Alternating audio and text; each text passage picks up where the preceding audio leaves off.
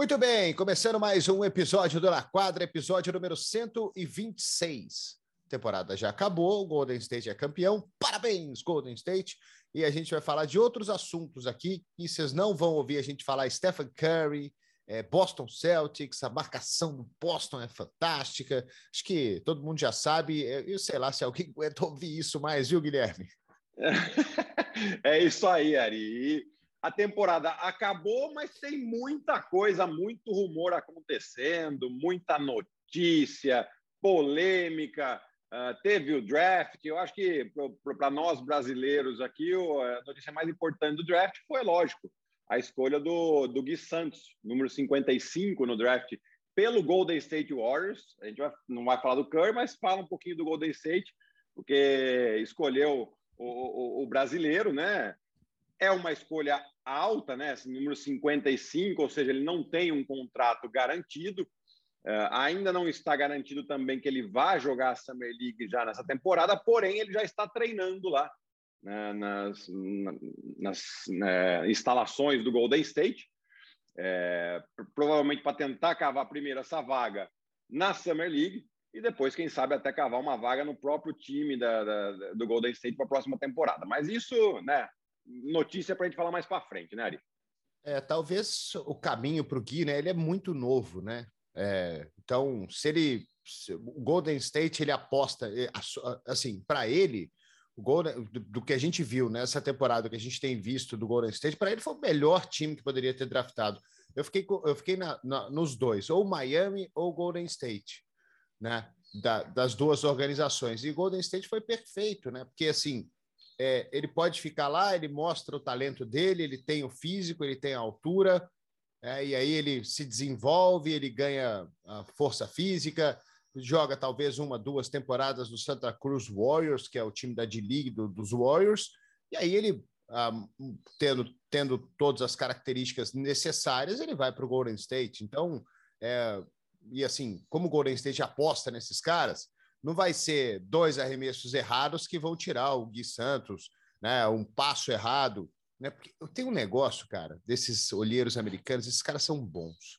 Uma vez, Gui, a gente foi num camp aqui da Major League Baseball. Uhum. Tinha um monte de olheiro de um monte de time é, dos Estados Unidos aqui, das, das grandes ligas, né?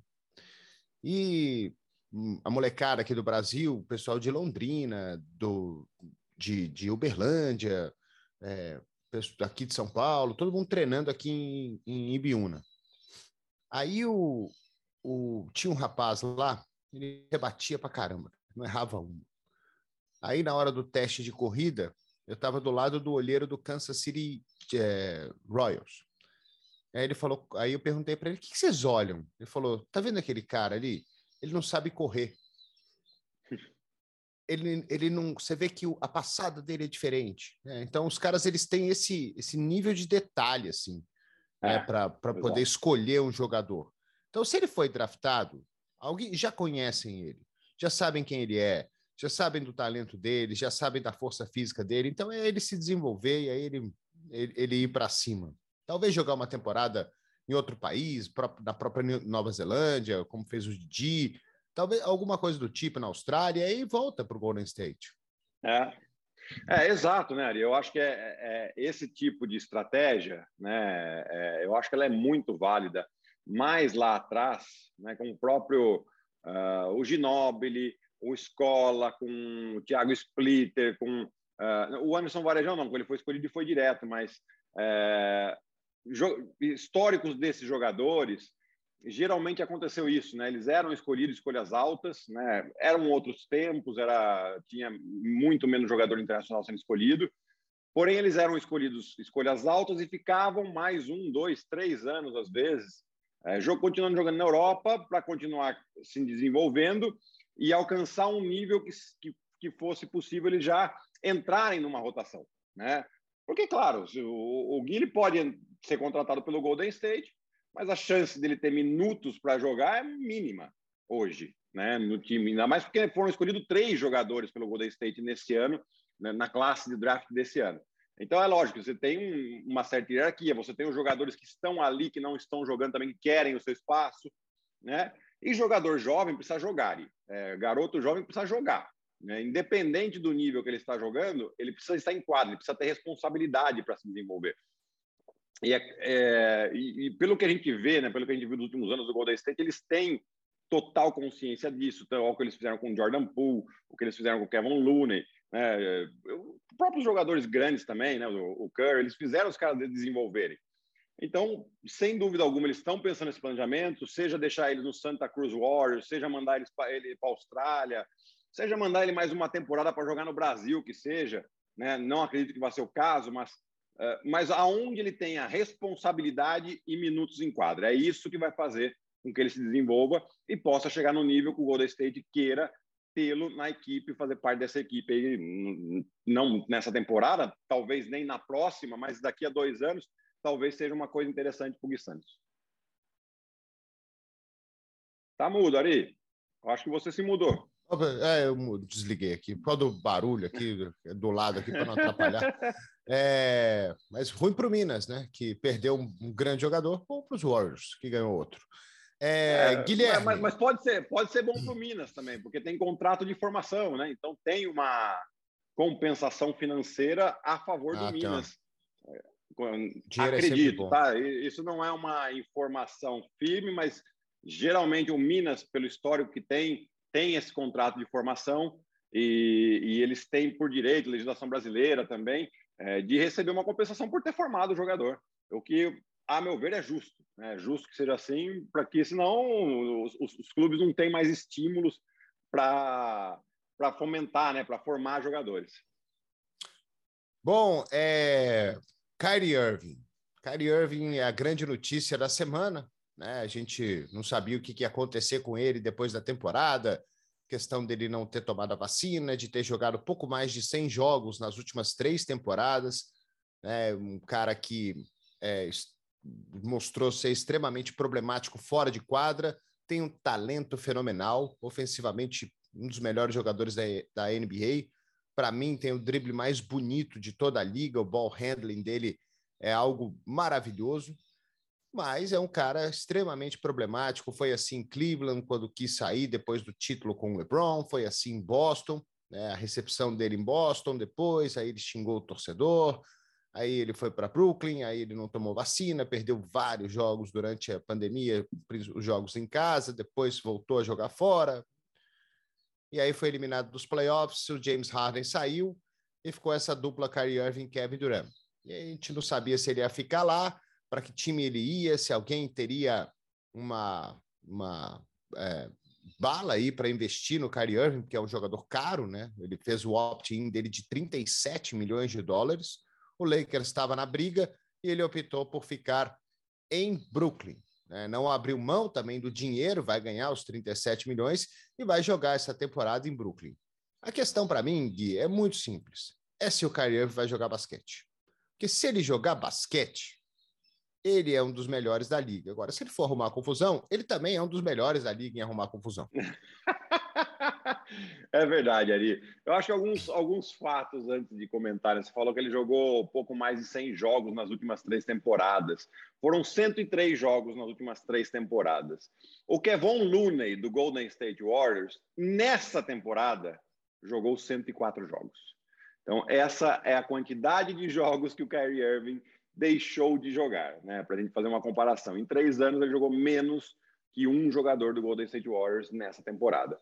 O outro ponto que é importante, assim, que a gente tem que falar, é que hoje o Kyrie Irving não é um jogador confiável. Dentro de quadra? Não. No contexto geral, você não sabe o que esperar. Se ele vai entrar em quadra, se ele não vai, se ele vai fazer algum tipo de protesto, se ele vai forçar uma troca, né? Antes dele optar pela, pelos 37 milhões que ele tinha direito, que, que ele podia escolher para essa próxima temporada, ele tinha chegado a um acordo com, com o Brooklyn Nets para ele sair desses 37 milhões e fazer um sign and trade para ir para outra equipe. Isso, nós estamos falando, acho que 24 horas antes. E aí não deu nem as 24 horas, ele, ele optou pelo contrato. Falou, ah, não, então, né, vou, vou, vou ficar aqui com o meu dinheiro, porque ele estava vendo que ninguém ia ter condições de pagar esses 37 milhões por causa de uma questão de, de salary cap, né? Os times têm que achar um espaço para encaixar Uh, enfim, é uma série de regras que não vem ao caso a gente ficar tentando explicar aqui, porque até a gente tem dificuldade de entender. É, então, assim, é um jogador difícil de confiar. Né? O Kevin Durant estava incomodado também. Se ele saísse, talvez é, ele fosse pedir uma troca. Não se sabe agora com essa opção do, do Kyrie Irving se o, o, o, Kevin Durant também vai querer ficar ou não, porque ele também está percebendo quem que ele tem do lado, né? E o Kevin Durant quer ganhar o campeonato. Só que ele precisa ter quem alguém confiável do lado dele. E, e o, hoje o Kyrie Irving não é esse jogador. Eu acho que o nível técnico dele, Ari, ele é o tipo de jogador que você compra ingresso para ver jogar ele, não o time. Né? Porque é realmente muito bonito a maneira com que ele joga. O problema é, você imagina você vai lá e você compra o ingresso para ver o Kyrie Irving. E aí ele fala, ah, não, não hoje eu não vou jogar. Aí, né? Então, assim, é, é, o Brooklyn Nets está numa situação complicada que eles construíram, né? É, acho que a questão de, dessa ambição, dessa vontade de ser campeão a qualquer custo, tá tá cobrando um preço altíssimo dos dirigentes, porque eles estão achando que é só juntar uma série de jogadores que ou são craques ou em algum momento foram muito relevantes na liga, vai dar certo, né? E não está dando. E aí a falta de liderança também do Steve Nash é, é gritante, é gritante, assim, de, de não colocar todo mundo na linha. E eu entendo que é, a liga, a NBA é uma liga dos jogadores, que eles têm muito poder, é verdade. Porém, se você não tem essa capacidade de passar essa mensagem que você quer para os seus jogadores, infelizmente você não é feito para esse, esse, esse trabalho aí, não. Né? E acredito, eu tenho certeza que o Steve Nash é um cara extremamente inteligente, mas você tem que saber passar essa sua inteligência técnica e tática da maneira correta com que os seus jogadores entendam e eles executem em quadro. Eu levantei uma questão outro dia no League que para mim é importante. É... O Kyrie Irving jogou lá em Cleveland. Quem era o uhum. técnico de Cleveland? O Tyron Lu. Era o Ty Lu, é. Que a gente não sabia ainda que seria um técnico importante na liga. Hoje ele mostrou nos Clippers que ele é um técnico bom na NBA. Uhum, uhum. E aí ele foi para Boston com o Brad Stevens, que estava na liga, mas também não é um cara extremamente jovem, extremamente inteligente, um excelente, foi um excelente técnico para Boston, formou um belo time que o Doca pegou e deu uma garibada, o time chegou na final. E aí ele vai para Brooklyn com o Steve Nash. Ele nunca teve na vida dele um cara lógico que ele não está mais na liga, mas não teve um, um Phil Jackson, ele não teve um Popovich, ele não teve um Spolstra consolidado, ele não teve um Pat Riley por trás, ele não teve esse cara pudesse, eu não sei se ia conseguir, mas pô-lo na linha. E tem aquela é. notícia né, da troca uh, do, do Kawhi Leonard lá em San Antônio, que o Kyrie Irving poderia ter ido para lá numa confusão danada e o Popovich falou: não, não quero esse cara aqui não. É. E, mas ele nunca teve esse técnico. Ele nunca teve. Eu acho que isso deve ser extremamente importante, ainda mais para um jogador que é problemático, a gente sabe. Né? Então, uhum. talvez a falta de um grande técnico para falar ao senhor, cara, você tem um talento fenomenal, bicho. É. Seu talento é algo que assim a liga quase não vê. Pô, joga basquete, né? faz isso, faz aquilo, assim, né? É. Não teve essa organização por trás dele. É, é, de, de fazer ele entender, né, Ari? É, porque ele tem as causas que ele que ele defende e que ele né, quer ficar sempre uh, mostrando para o mundo como ele vê o mundo, né? e mostrar para ele que a melhor maneira dele mostrar para o mundo essas causas é dentro de quadra. Né? Eu lembro que ele não quis jogar na bolha, porque ele queria fazer protesto, e eu lembro a época eu falei bem exatamente isso. Eu falei, então, é, a melhor maneira de você fazer com que as pessoas prestem atenção em você é você estando em quadra. Se você não está em quadra, não vão prestar atenção em você. Porque uma vez que você está em quadra, você vai lá e faz 30 pontos no jogo, ganha o jogo e tal, é o microfone que está na sua boca. Né? O jornalista ele te pergunta o que ele quiser e você responde o que você quiser. Né? Que foi exatamente o que o Steve Kerr fez em relação a, a naquela entrevista que, que teve aquele massacre na escola. Ele chegou lá e falou: não vou falar de basquete, eu vou falar de outra coisa. Olha o que está acontecendo no mundo, isso aqui está errado, a gente tem que pressionar. Né? É, então ele precisa ter alguém que fale isso para ele. Hoje eu não sei se ele jamais muda a cabeça dele, mesmo se ele pegar um técnico, porque ele já fez tanta coisa que se ele der para trás agora, daí ele vai contra o princípio dele. Enfim, é uma confusão a cabeça do Kyrie Irving que é difícil de entender. Eu acho que o único técnico que ele teve um pouco assim foi no, no college, né? Porque ele veio de Duke e ele teve o Coach K. E você vê que, né, lógico, ele passou só um ano lá, enfim, é pouco tempo. Porém, você, a gente não. Eu, pelo menos, posso até pesquisar depois daqui, mas eu não vi nenhuma polêmica do Kyrie Irving em Duke. Né? Outro mundo, né? É, universitário. Era jovem, o cara não sabia se é, tinha esse talento todo, quer ganhar um bilhão de dólares por temporada. Exato. Mas, assim, é, é eu acho que seria interessante, até para ele mesmo, né? De, de querer jogar com um técnico assim né? De não, eu quero jogar com, sei lá, Popovic não, talvez não queira ele, mas quero jogar com o Spolstra, né? Um, quero jogar com o Steve Kerr, né? Que são técnicos que, né? Tem bagagem, tem costa larga e, tem, e tecnicamente são muito bons, né? E podem tem esse nível de convencimento muito alto, né? Mas aí a gente não sabe se ele quer. É, eu acho que o jogador ele vive de desafios e, e eu acho que seria um desafio interessante para ele, até mesmo para ele almejar voltar a ser campeão. Mas é, é, difícil a gente tentar ficar imaginando o que passa na cabeça das pessoas, né? Então, é, a gente fica falando sugestões aqui, opiniões do que pode, do que pode acontecer. Mas do jeito que está hoje, não continua não sendo um jogador confiável. É, então, eu gostaria de jogar dentro de quadra, a gente vê essa próxima temporada, porque ele é extremamente talentoso, isso é inegável, né? Jogando basquete, ele é um dos melhores da NBA. O Kevin Durant, jogando basquete, talvez seja ainda o melhor jogador da liga. Mas o time do Brooklyn, será que precisa de mais alguma coisa? O, o Seth Curry dá conta do recado, o Joe Harris voltando dá conta do recado, Bruce Brown, Claxton. Ben Simmons. Caras... Tem Ben Simmons. Ben Simmons, exato. Será que esse time é. precisa de mais alguém ou esse time já está pronto? É desenvolver e aproveitar o que tem lá? Eu acho que de jogador não precisa de mais ninguém. Eu acho que ele já tem um. um ah, eu acho que, sinceramente, tem até demais, né? Porque eles levaram muitos veteranos, é, porque vão acabar contrato também. É, eles precisam é pegar realmente jogadores jovens, que, que é o que a gente fala, né? jogadores jovens para correr pelos mais velhos. Né? E e deixar os mais velhos, o Kevin Durant, o, o, o Kyrie Irving, mesmo com, com a parte né, de finalização, de. Ó, bom, tem que defender esses caras também, mas durante a temporada regular, quem corre, coloca os mais novos aí para correr, para dar cabeçada, para ir no rebote, bloquear, enfim. Né? E, e, aí, aí que eu quero ver mesmo, né? Se, se lesões permitirem, se o Steve Nash vai ter a capacidade para fazer esse time jogar bem, que eu ainda não vi. Eu ainda não vi, principalmente no ataque. No ataque é, vamos, a isolation Kevin Durant, a isolation Kyrie Irving e vamos ver o que acontece. Né? Com todo respeito, mas isso é muito simples, é muito pobre taticamente. Né? Você e por que, que eu falo isso? Porque, beleza, durante a temporada regular vai funcionar. Nos playoffs é diferente. A defesa vai se ajustar. A gente viu a defesa do Boston que fez com o Brooklyn. Né? Foram jogos duros, mas na hora que precisava, a defesa prevaleceu sobre o ataque e aí o, o, o, Brooklyn acabou sendo varrido.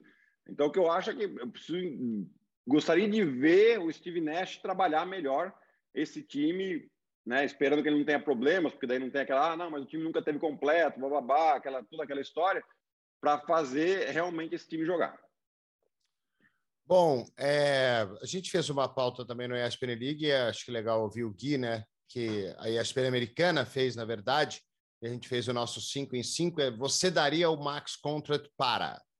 Você daria, o Kyrie a gente já falou, você daria o max contract hoje para o Zion Williamson, Guilherme?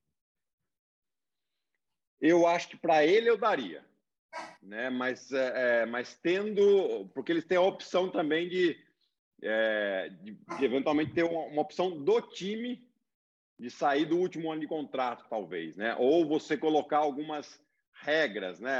Tanto número de jogos, você vai receber o máximo. Se, se não bater esse número de jogos, você tem um limite que você recebe, né? Porque ele tem sim um problema de lesão, né? Três anos que ele está na liga, acho que ele jogou pouco mais de uma temporada em número de jogos, né? Então, mas assim é um jogador que tem potencial, já mostrou. Eu sim daria o, o max contract para ele nessas condições. Tá mudo. Você daria o max contract para o James Harden? Não, não daria o max contract para o James Harden.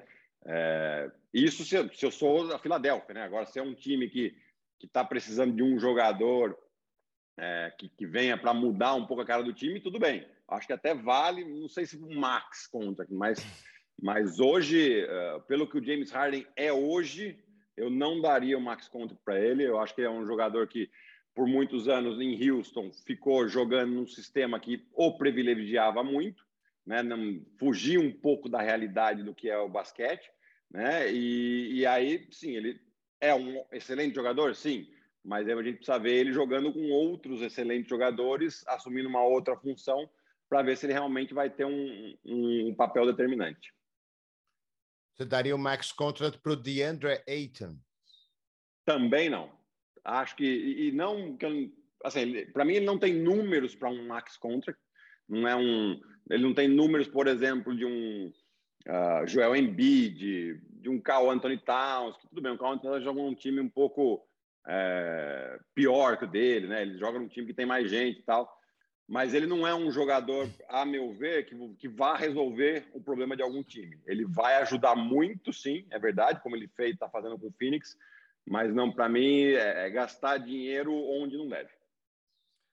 E você daria o max contract para Bradley Bill? É, esse é mais difícil, mas eu acho que eu daria. Eu acho que é um jogador muito interessante. É, mas, né, a gente sabe que só com ele ali fica difícil. Mas né, eu acho que a franquia tem que pensar no, no seu franchise player. Ele é um jogador um franchise player e, e, eu acho que pelo que ele vem, fe, vem fazendo, também questão de lealdade, não querer sair de Washington tal, eu, eu valorizo, eu gosto de valorizar esse tipo de, de atitude dos jogadores. É, porque o Max Contract é aquele cara que vai mudar a sua franquia, né? É. Vai te levar de ser uh, tá num nível e ir para outro, né? Como diria Sim. o Bruno Henrique, outro patamar, né? Então é esse cara né? É, é, o que o Jimmy Butler fez com o Miami, é o que o Tatum fez com Boston, né? é o que o Curry fez com Golden State, é que o Kawhi faz em, onde ele vai. O, que o Doncic esse, faz em Dallas. O Doncic, o Jamoran, que é um cara que mudou aí, que, que vai ganhar o max contract com certeza. Né? Uhum. Então, é, são esses caras que merecem, são poucos na liga que, que tem essa capacidade, né? Então, é uma análise extremamente difícil de, ah. de fazer. É, sobre o Kyrie Irving, que a gente deixou de fora, é, jogando basquete, você daria um max contract para o Kyrie Irving se ele virasse para você e falasse assim, cara, eu parei de me envolver em todas as polêmicas do planeta. Eu só vou jogar basquete. Hum. Eu aí eu vou seguir o Stephen A. Smith. Eu daria o max contract por ele de um ano. Qual é o máximo? 50 milhões? Um ano? Só, um ano. Passou um ano, jogou, né? Qual que é o máximo? Jogou aquilo que a gente esperava, de novo, mas de um em um. Porque não dá para você dar um contrato para o Kyrie Irving de cinco anos, max contract, você não, você não sabe se ele vai jogar os três primeiros. Né? Então, só nessa situação. Caso contrário, eu não daria, é, que é o que Brooklyn está fazendo. Né? Brooklyn não está não, não tá oferecendo a extensão para ele, exatamente por causa disso, porque viveu na pele né, os quatro anos que ele esteve lá, a quantidade de jogos que ele jogou, muito pouco. Bom, vamos falar de draft então, para a gente caminhando para o fim. É, uhum. O cara mais legal do draft, vocês estão completamente enganados, mas o cara mais legal desse draft é o Nikola Jovic, que vai confundir a cabeça de todas as pessoas do planeta. Ainda bem que no teclado QWERTY né, o V ele fica bem longe do K. E se fosse perto, bicho, aí ia ser uma loucura, né? Porque um misclick, um typo ali, faria, faria estrago. Mas o Nicola Jovic é sensacional. mesmo assim já vai fazer, hein, Ari? Porque na, na hora que você lê rápido, Nicola Yo, aí você é Jokic, né? Na hora, você, a cabeça nossa funciona assim. E, ele foi, acabou sendo escolhido pelo Miami, né? É, jogador interessante, já haviam sido falado bastante dele aí, até características parecidas com o Jokic mesmo, né? Mas vamos ver qual, qual vai ser o espaço que ele vai ter também na, numa franquia que né, tá um time montado, a franquia que quer ganhar. É o que a gente sempre fala. A franquia que quer ganhar, ela vai ter espaço para o jovem? Vai, mas vai ter menos. Né? O cara que está no rebuild, a gente pega o Oklahoma, o Oklahoma escolheu três jogadores nos primeiros 12. Né? Eles estão querendo pegar jovem mesmo. É, não sei também se né, qual que é o plano para os próximos anos, porque vai ficar todo ano só pegando jovem. Que, que, hora que vai ter esse time vai estar tá pronto? Né? Não é simples assim, ah, não, uma hora vai ficar bom. Eu lembro nos anos 90. Sacramento está olhava... aí desde 1977. Exato. Não, mas nos anos 90 todo mundo falava, não, porque esse time do Charlotte, que tinha o Alonso Morning e o, Larry, uh, Johnson. o Johnson, Larry Johnson. Não, porque esse time vai ser. Cara, mas tá beleza. Tinha os dois jovens lá, matavam a pau, mas não tinha mais ninguém. Você não tinha um cara, um veterano para colocar ali e eu falar: ó, vocês dois aqui, vocês são bons, mas presta atenção, vamos por esse caminho. Né? E depois acabou que os dois acabaram saindo e o Charlotte não virou nada né, daquela época. É, então, é, é essa questão que eu fico vendo só do, do, do Oklahoma, né? Então, mas, assim, eles já se mostraram muito capazes de desenvolver também. Afinal de contas, eles desenvolveram três All-Stars nos últimos dez anos, né? Três Super All-Stars, que é foi o Kevin Durant, o, o, Russell Westbrook e o James Harden. Né? E agora vamos ver o que, que eles vão fazer agora com o Holmgren, né? O nome dele? É, Chet Holmgren. É o, o que o Romulo gosta de chamar de quase nada e tripa seca. Tripa Seca, é exatamente. Personagem do Seu Madruga no Chapolin Colorado. É, mas eu tô, eu tô com você, Ari. Eu acho que o jogador que está mais pronto aí é o Paulo Banqueiro, que vai Sim. jogar no Orlando Magic. Primeira escolha, né? E para citar em Orlando Magic, o Cheque é, soltou uma, uma frase aí no podcast que a hora que os donos do Orlando Magic estiverem prontos para vender a franquia, ele está pronto para comprar. Né? Que ele Uau. gostaria de comprar. É. Então, seria bastante interessante. É legal a gente ver. Eu, eu gosto de ver assim, jogadores se envolvendo nesse nível, né? Lógico que eles têm um. Um Mas o cara que tem ligação com a equipe, né? Exatamente, né? Você vê, o Michael Jordan ele não teve uma ligação com, com o Charlotte Hornets, mas ele teve a ligação com o Estado, né? Porque né? é com a Carolina do Norte, exatamente. Né? Então, é, você vê que tem uma história. Então, a gente pega, por exemplo, Larry Bird, ele é ainda muito envolvido com o Indiana Pacers, porque ele é de Indiana, apesar de ele ter feito a carreira dele em Boston. Né? Então, é legal a gente ver esse envolvimento com o pessoal que os ex-jogadores começam a ter com ou com o time que jogou ou com a história que tem a ver com, com o Estado, enfim. É, oh, e, certo, seria bem legal. Dá certo. Dá muito certo. O, o dono do Pittsburgh Penguins é o Mário Lemieux, que é o melhor jogador da história da equipe. E com ele no time, o time ganhou dois títulos. O Steve Eisenman, que é ídolo do Detroit Red Wings, ele começou como general manager em Tampa Bay. Tampa uhum. chegou na sua terceira temporada seguida. Agora ele está em Detroit, que é onde ele fez a carreira dele, tentando reconstruir o Detroit Red Wings. E a gente pode esperar que daqui a três anos esse time vai estar tá pronto. O, o Joe Sakic é o maior jogador da história do Colorado Avalanche. Acabou de ser campeão. Então, dá certo. O cara que tem a ligação é, emocional com o time, ele tem outra visão. Não é só dinheiro, não é só financeiro o negócio. Né? Não é não. só vender camisa, não é só encher estádio, é ganhar. E esses caras, eles, eles querem vencer. Então, eles fazem de tudo para isso.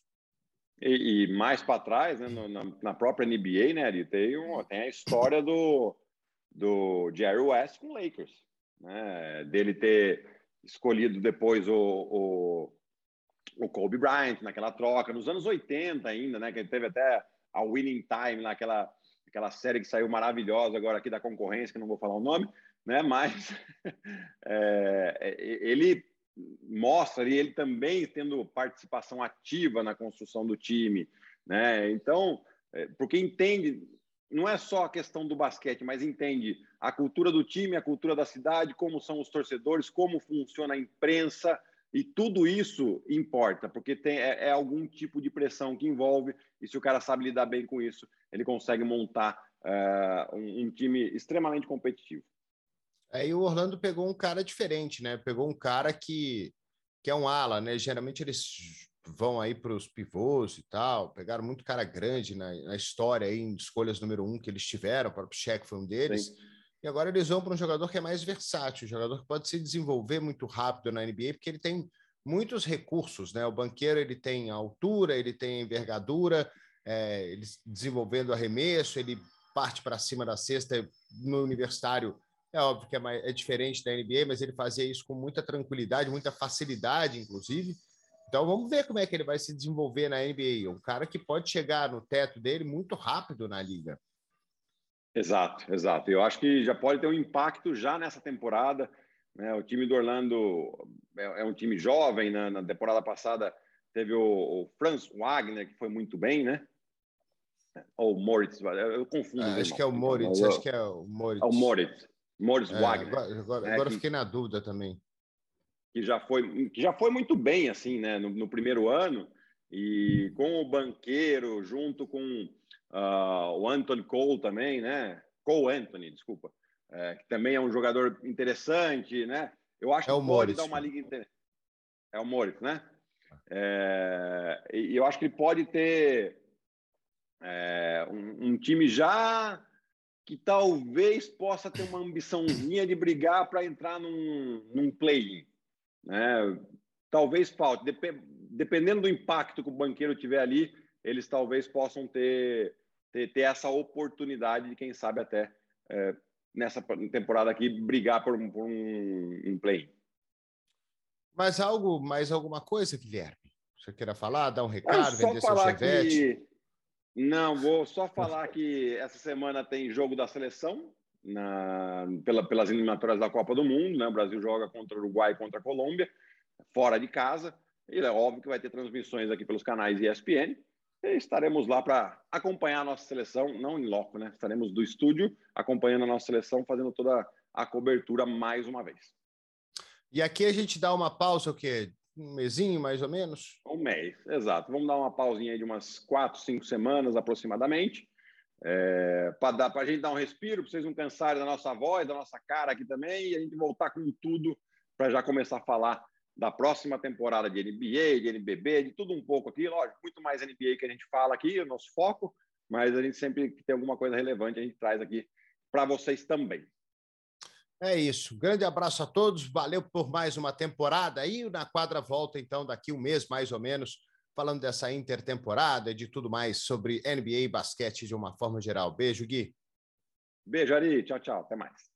Valeu, galera. Um abraço e até um mês, daqui um mês, mais ou menos. Mais ou menos. Tchau.